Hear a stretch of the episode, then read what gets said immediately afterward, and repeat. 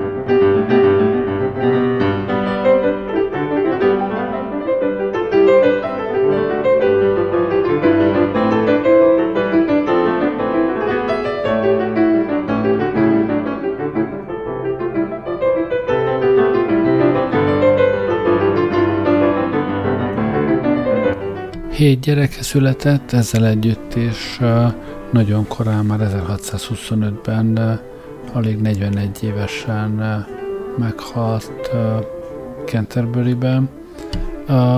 El is terjedt, miután nagyon hirtelen halt meg, hogy a Pest is végzett vele, de fölboncolták, megmaradt a boncolási jegyzőkönyve, és abból elég egyértelműen kiderül, hogy hogy agyvérzés vitt el.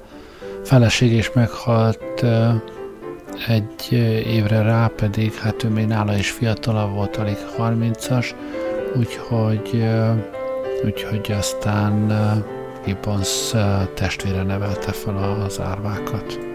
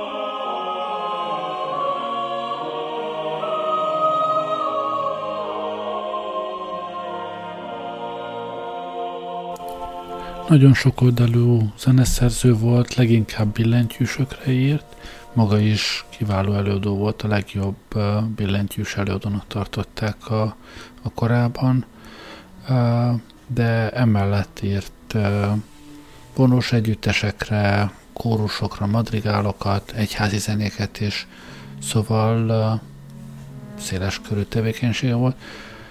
Ja, jut eszembe egyébként, aki eddig életében csak egy Orlandóról hallott, az nagyon jó helyen kapiskál.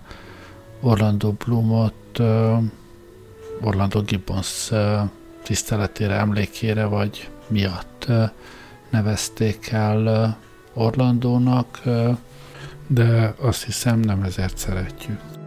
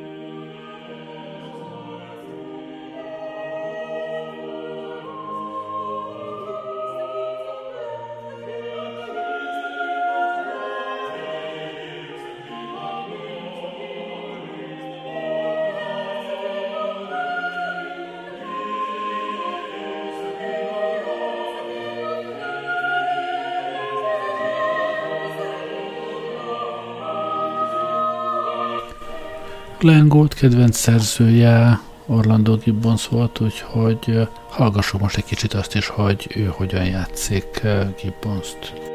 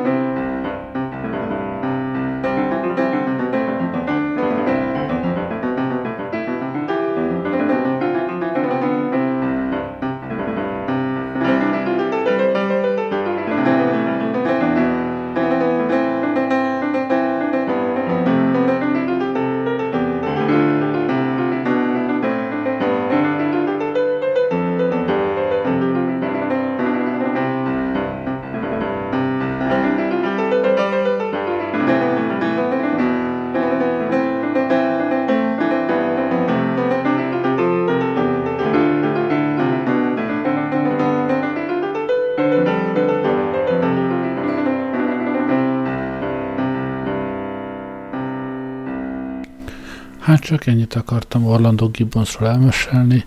Köszönöm, hogy velem voltatok, más te jó éjszakát kívánok. Gerlei Rádiózott.